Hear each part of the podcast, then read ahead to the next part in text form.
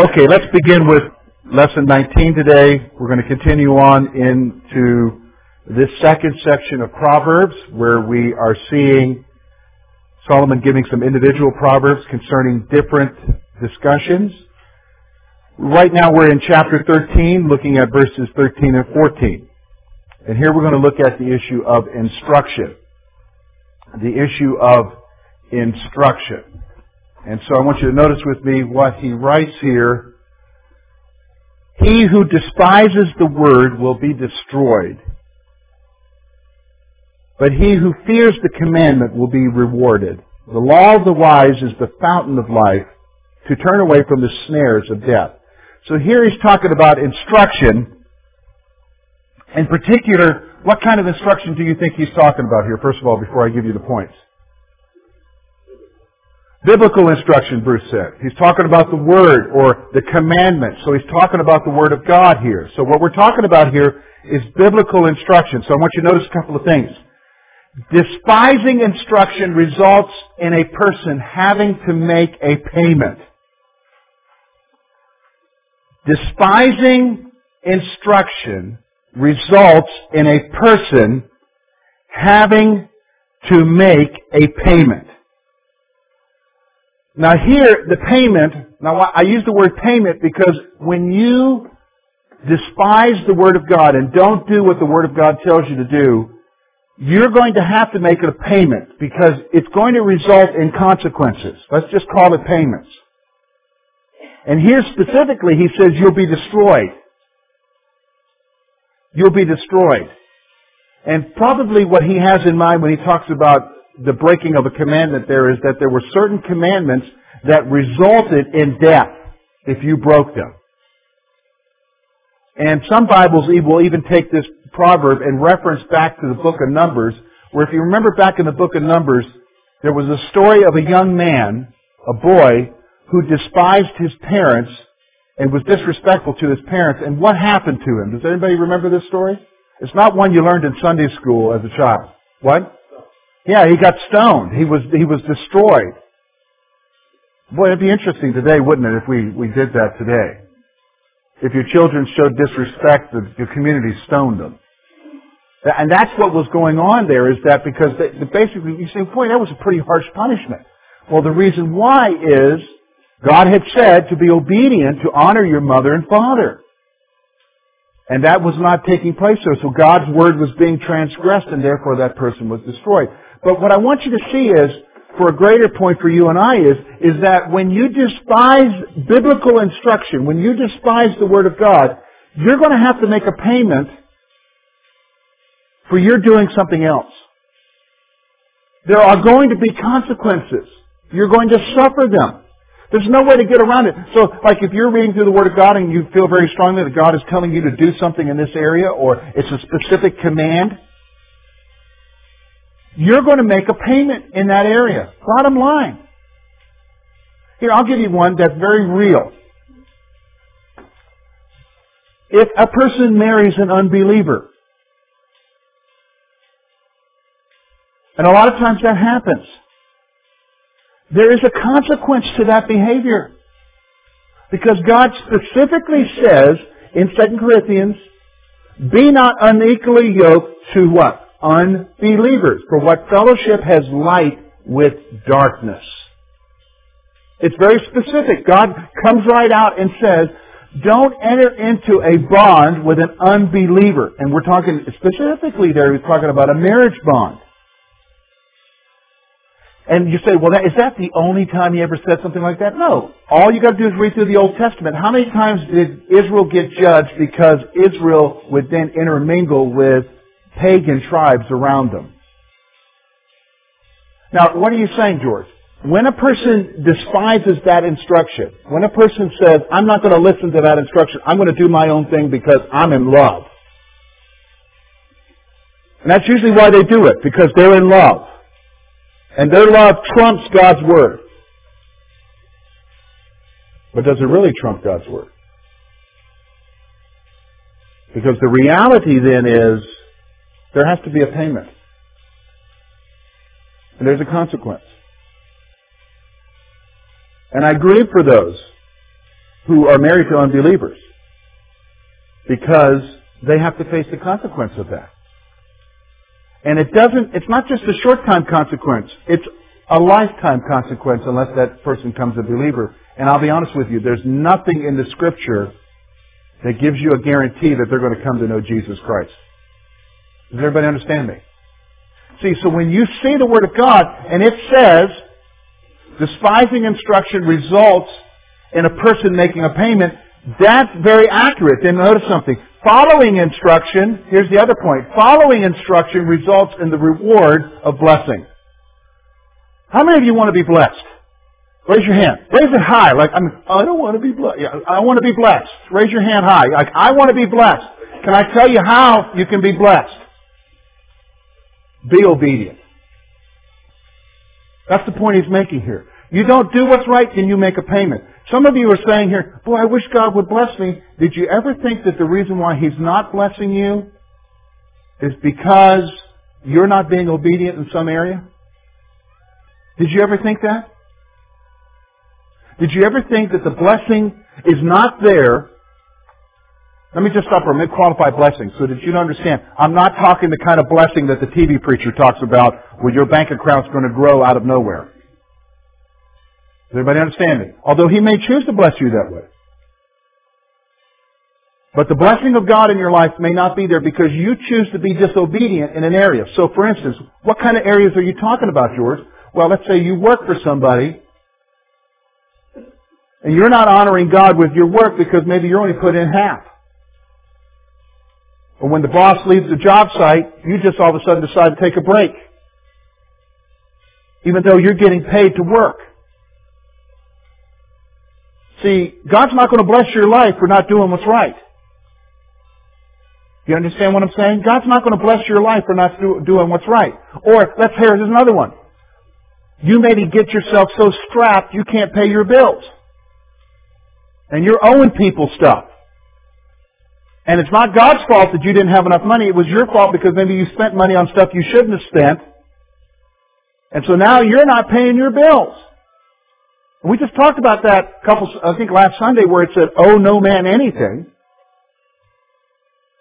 See, God can't bless you if you're not going to be obedient to what His Word says. But obedience brings blessing, doesn't it? Obedience brings blessing. See, see, here's what I'm saying. If you're not experiencing the blessing of God in your life, you maybe need to start examining areas of your life and begin to say, okay, well, what is it in my life, Lord, that's dishonoring to you? And let me just stop for a moment. It won't take you long to figure it out. Because it's the one that you're readily making excuses for. Well, you just don't understand, George, because you may even be making them in your mind right now. I can't pay those bills because of this, this, and this. And you know, Christmas is coming up. I got to have a whole bunch of gifts under the, you know, and you start making excuses. Listen, when you stand before Jesus, you won't be given excuses. You won't be given excuses. So, heed instruction. Then notice now verse 14, the benefit of life. Look at what verse 14 says again. The way, the law of the wise is a fountain of life to turn away from the snares of death. So again, we're talking about God's Word here, and here's what it says. The teaching of wisdom is life-giving, turning one from the snares of death. So, if I'm following His Word, here's what I'm saying. God's not a cosmic killjoy. God doesn't want you to have a miserable life. Does everybody understand that? But see, out of His great love, He has set some boundaries for us. He's set some boundaries in which we can enjoy life. Because He understands more so than you and I that when we cross those boundaries, we're opening ourselves up for problems. So for instance, when He said, thou shalt not commit adultery, He's understanding that the boundary of marriage is the proper pace for a loving relationship. And then when you cross that boundary and go into somewhere else, you're opening yourself up for all kinds of problems. Heartache. These days, sexually transmitted diseases.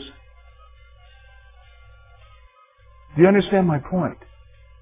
See, God is not trying to be a cosmic killjoy with you.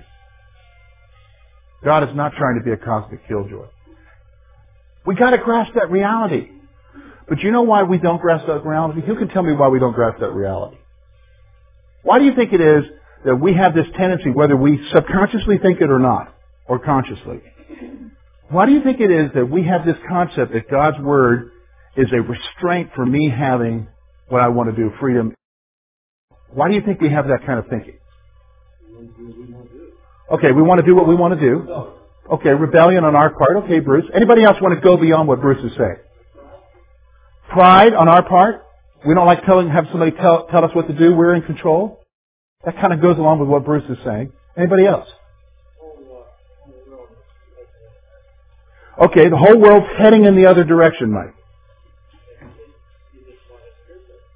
Okay, peer pressure. Okay, anybody want to expand upon what Mike said? Because you're, you're right on what I was thinking, Mike.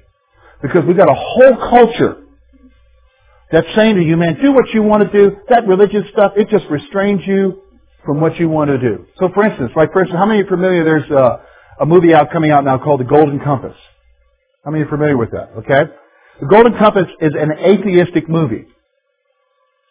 The guy who wrote it, even though it's very benign compared to what the books are, the guy who wrote The Golden Compass and the other two books after it hates the Catholic Church. So again, there's always somebody with a problem with the Catholic Church because he feels that religion restrains people from freedom. And specifically with this guy, restrains people from sexual freedom. So even though this is a kid movie, there are some sexual overtones in the movie. So you parents need to be aware that this ain't a good movie for your kids to go see. Because they may like it, but the next two books, which probably will end up being in two movies, are, are really dark movies in which God gets killed. See, God is a bad guy in these movies. God is a bad guy. But the whole point of how, where this all came from was out of one guy saying, the Bible restrains people from freedom. See, and that's the influence, the cultural influence out there. And you might be saying, well, where do I get these thoughts that I don't want to obey God's word? You know what? You're becoming conformed what, to the image of this world. Satan plus our own rebellious hearts. Because you can't blame everything on Satan. Satan is a manipulator. Yeah, but we're listening to Satan when he tells us Yes, we are. But sometimes he doesn't. See, sometimes we give Satan more credit than we need to. Yes, he's the God of this world and he knows how to manipulate things. But you're dealing with a humanity that's already in natural rebellion against God. You understand what I'm saying? They're already in a natural depraved state of rebellion against God. And most people, how many of you like to be different from the rest of the community?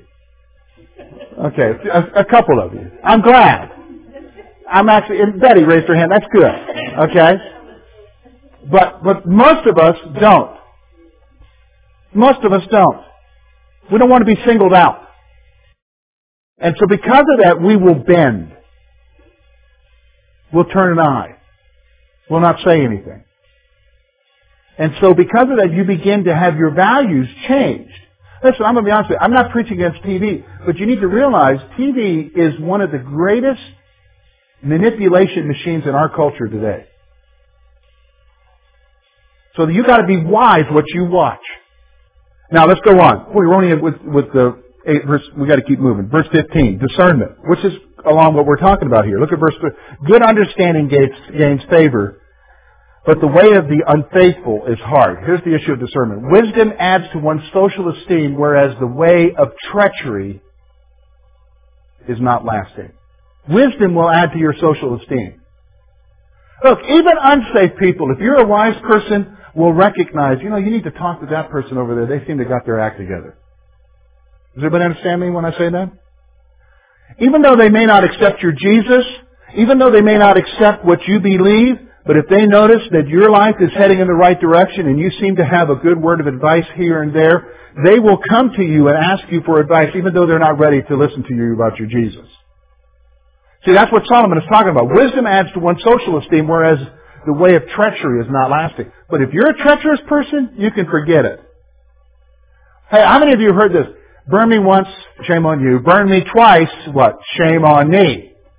That's the point Solomon's making here. Is if you've got a continual thing where you're burning people, you're being treacherous, that's not going to last very long with people. Then they're going to say, oh, you know what? I don't want to have anything to do with you. I'm just going to keep you here at arm's distance. Now let's go on. Look at verse 16, the issue of knowledge. Every prudent man acts with knowledge, but a fool lays open his folly. Actions either display wisdom or expose folly. You know, your actions reveal who you are. If you are a person of knowledge, your actions are going to reveal that. But if you're a foolish person, what kind of actions are going to come out of your heart? Yeah, foolish ones. It's very, very, very evident there. Look at verse 17 now. A wicked messenger falls into trouble, but a faithful ambassador brings health. Here's the issue of servants. The faithfulness of a messenger determines the success of his, of his mission. The faithfulness of a messenger determines the success of his mission. So you can, the application of that is the faithfulness of a worker determines the success of the project is another way of saying it. So for instance, we have some guys here who are in charge of, of others or who have been in charge of others. Maybe you're a businessman, maybe you're a manager, or you were a manager. You knew the guys working under you or the ladies working under you, and you knew who you could give a project to. Because of their character. Their character would reveal whether or not what that project would, would happen. You knew what to expect from them. And if they were faithful, what would you expect? You'd expect a good job. But if they're foolish, yeah, you kick yourself because you got to go back and what fix what they messed up. Now, here's the issue: discipline. Now, let's talk about discipline. The Bible talks about discipline. Look at verse 18. Poverty and shame will come to him who disdains correction, but he who regards a rebuke will be honored. Here's the issue. Ignoring correction brings poverty and shame. Ignoring correction brings poverty and shame. You, you guys, we know this. Let's talk about workers. Let's talk about children. Let's talk about the humanity in general. You have somebody that refuses to listen to instruction, whether it's the instruction of their parents and they don't respond to discipline, or you, or you talk about a worker who doesn't respond to discipline, or, you know what, in the Army, I remember very distinctly several individuals who would not respond to authority. They ended up going to jail and then getting kicked out afterwards. Because in the army they can't tolerate people who aren't going to listen to instruction. See, there's a principle here in life. Ignoring correction brings poverty and shame. So you look at a lot of people, they don't seem like they're getting ahead. You maybe need to start probing a little bit deeper and seeing if they're the kind of person who what? Listens. Because it may be that the reason why they were at where they're at is not because life was hard with them, although that is sometimes true. It's because they didn't want to listen to people. They didn't want to listen to instruction. Okay, the next point there, he says, responding correctly to discipline can bring honor. Yeah, nobody likes to be rebuked. Nobody likes to be corrected.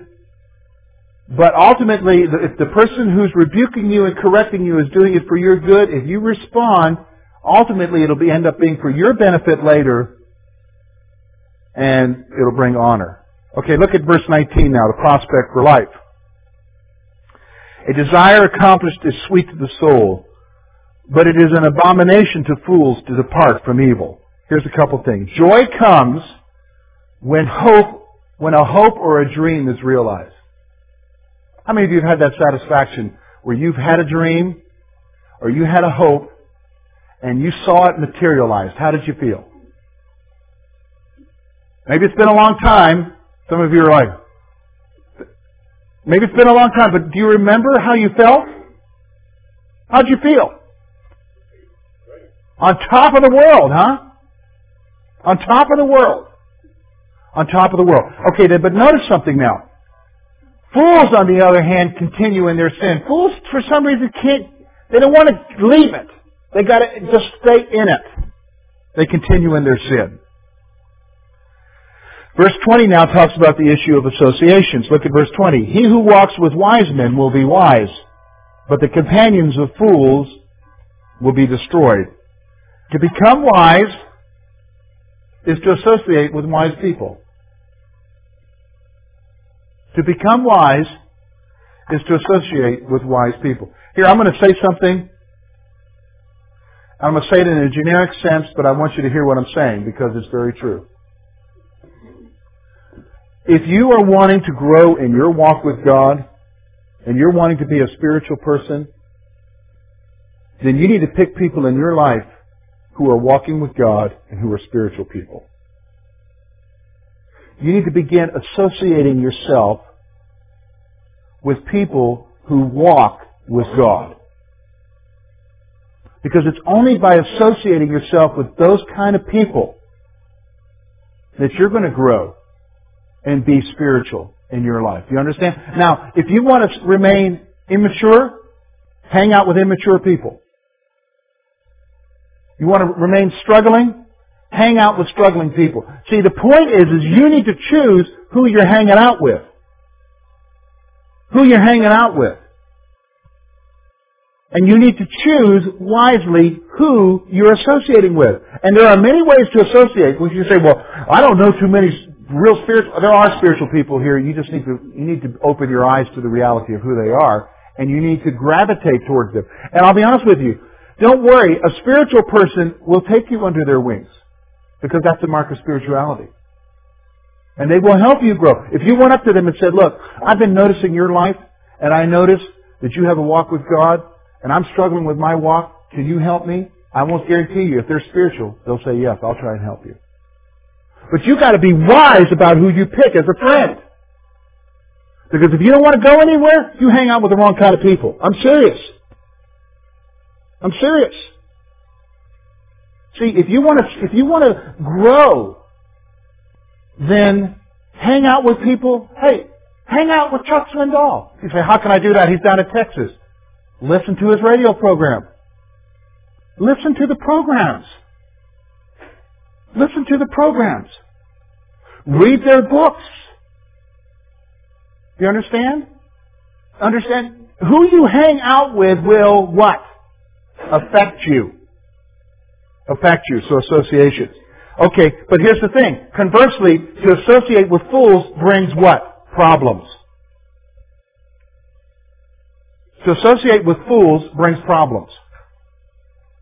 Yeah, for instance, let me ask you a question. Have you ever noticed that when you hang around people who, who have filthy mouths, that eventually you'll have a filthy mouth? You ever notice that? And it's not like you walked into work one day and said, oh, today I'm going to use wrong language. It just all of a sudden came out and you're shocked that it happened. You're shocked that it happened. But see, that's my point. Who you associate with will have a greater effect on your life. Hang out with spiritual people and you'll grow spiritually.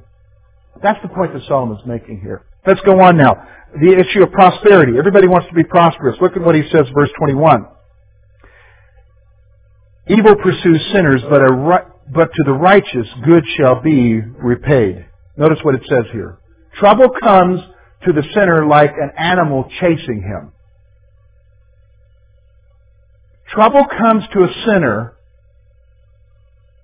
like an animal chasing him. Kind of reminds me, I think probably 20, 25 years ago, there was a, a B movie, real cheaply made movie called Cujo. How many remember Cujo, the wild dog?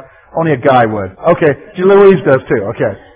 You know, and, and it's like Cujo was relentless. That's the whole point. Trouble is like Cujo. It just dogs people. And you notice this. You ever notice me? He's always, I don't know why it is, but it just seems like problems are always happening. You ever heard anybody say that kind of stuff? It Just seems like no matter what I do, I just got problems. It's because maybe you're not making the right choices. It's because maybe you're not making the right choices. And so trouble comes to a sinner like an animal chasing him. Okay? But then notice something. A righteous person enjoys good things in life.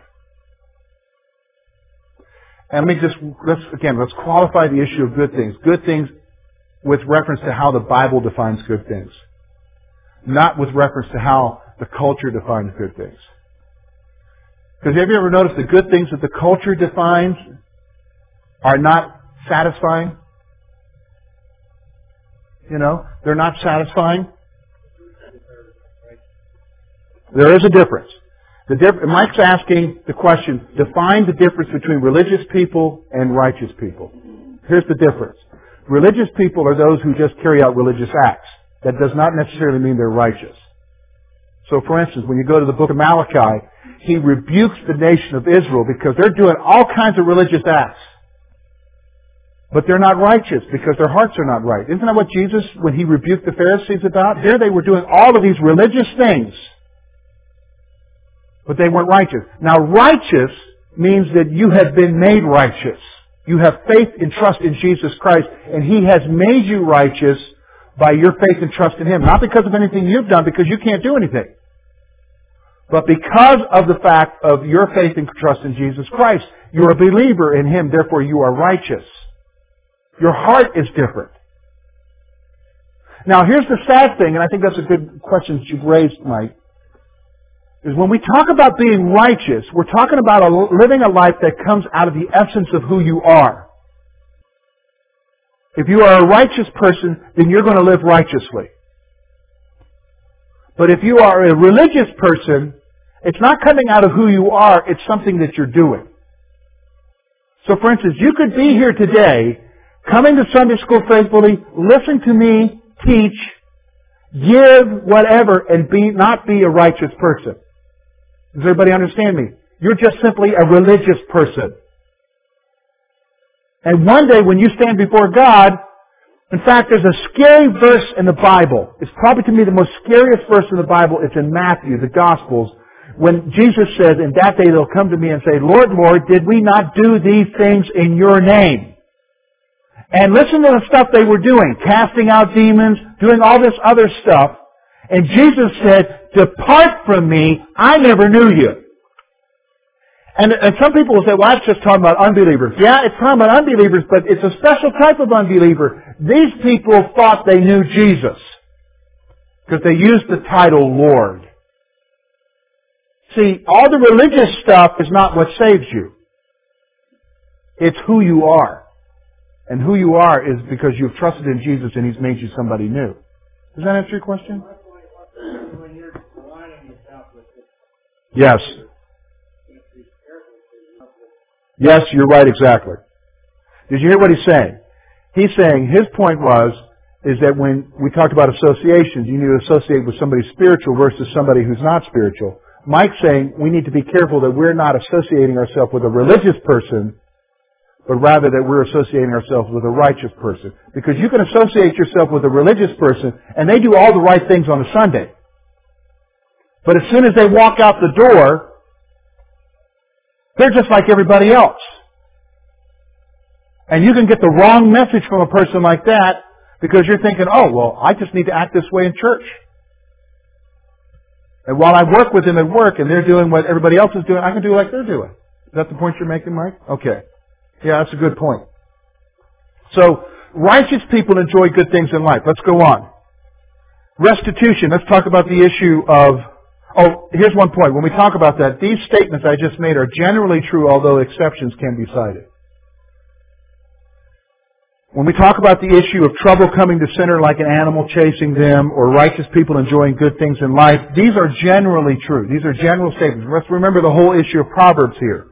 This is not a promise that you can claim before God. Well, God, you said good things would come to me if I lived right. That's not necessarily, you understand, this is a general statement although there are some exceptions to be cited. Look at verse 22, restitution. A good man leaves an inheritance to his children's children, but the wealth of a sinner is stored up for the righteous. Here's the point. Divine justice determines the final disposition of one's inheritance. Here's what Solomon's saying.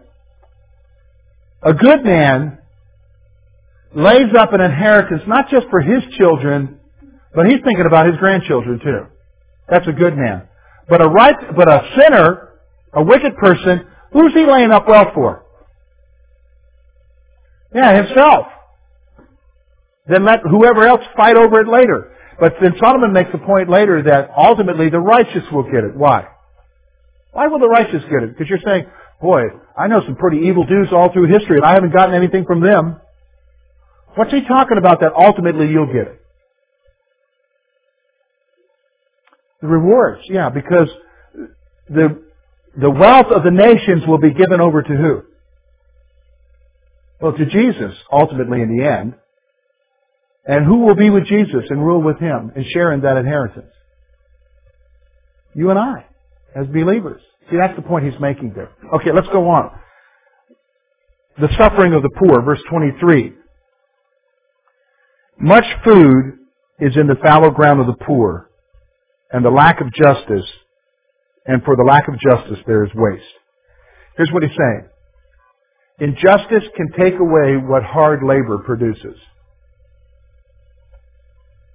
Injustice can take away what hard labor produces. Here he's stating a reality of life. How many of you have experienced that? You have worked so hard and then something happens and it's gone. You have worked so hard and then something wrong happens and was out of your control. You wish something, you wish that life would be different and it was gone. In fact, it didn't just take what you saved up, it took more than that. It set you back. How many of you had some kind of experience like that? All of us have, haven't we? If you haven't had that experience, can I share a secret with you? You will. Now, here's the point. Solomon is stating the reality of humanity. What we do though is we get upset with God and we'll say, well God, why are you doing this to me? God's not doing it to you. You live in this world. That's this world.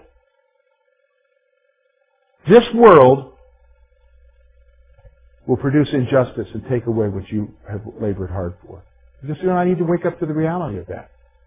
We oftentimes will blame God for stuff and it has nothing to do with God. It has to do with the world in which we live in. The world in which we live in. You understand the world in which we live in? Hey, you know, here's the point. Someone said, boy, I thought things would be better for a Christian, but it seems like things get harder. Yeah? They get a lot harder. I almost think there's a reason why. God doesn't want us to get too comfortable with living here. He doesn't want us to get too comfortable with living here. Because for us as Christians, our focus doesn't need to be here. Our focus needs to be looking to the future of what will come. Do you understand what I'm saying? So life, He doesn't change life from the hardships of life. And we've got to remember the scripture. It rains on the righteous as well as the wicked, and the sun shines on the righteous as well as the wicked. What you're facing in life, the hardship, everybody else is facing. And look, I'm going to be honest with you. So, your washer and dryer dies. There's a thousand dollars right there. Up to a thousand dollars depending on what you buy. And you weren't expecting that. Somebody smashes into your car on the way out of here because they don't know how to drive in weather like this. And your insurance company only covers a fraction of what you think it's worth and they total it, and there's nothing you can do about it. You've got to take what you're, and then you're trying to find something with what little bit they give you to replace what you had, and you can't find anything. Life will throw stuff at you. And it wasn't God. But I'll be honest with you, when we blame God, it's a condition of our heart. It's a condition of our heart. Let's just go through real quickly through some of these, and then we'll finish up here. The issue of discipline, verse 24. Parental love is displayed in disciplining the children responsibly. You know, I hear some parents, they'll say, you know, I, I don't, I don't spank, but they have a hard time controlling their kids. That's not love. Love is molding the character of your child. Love is molding the character of your child. Let's go on. The issue now of contentment. God supplies the physical needs of the righteous. Again, this is a general statement. God will supply your needs, not your wants. So you need to be content. Look at verse 1 of chapter 14. Here's a one for you ladies.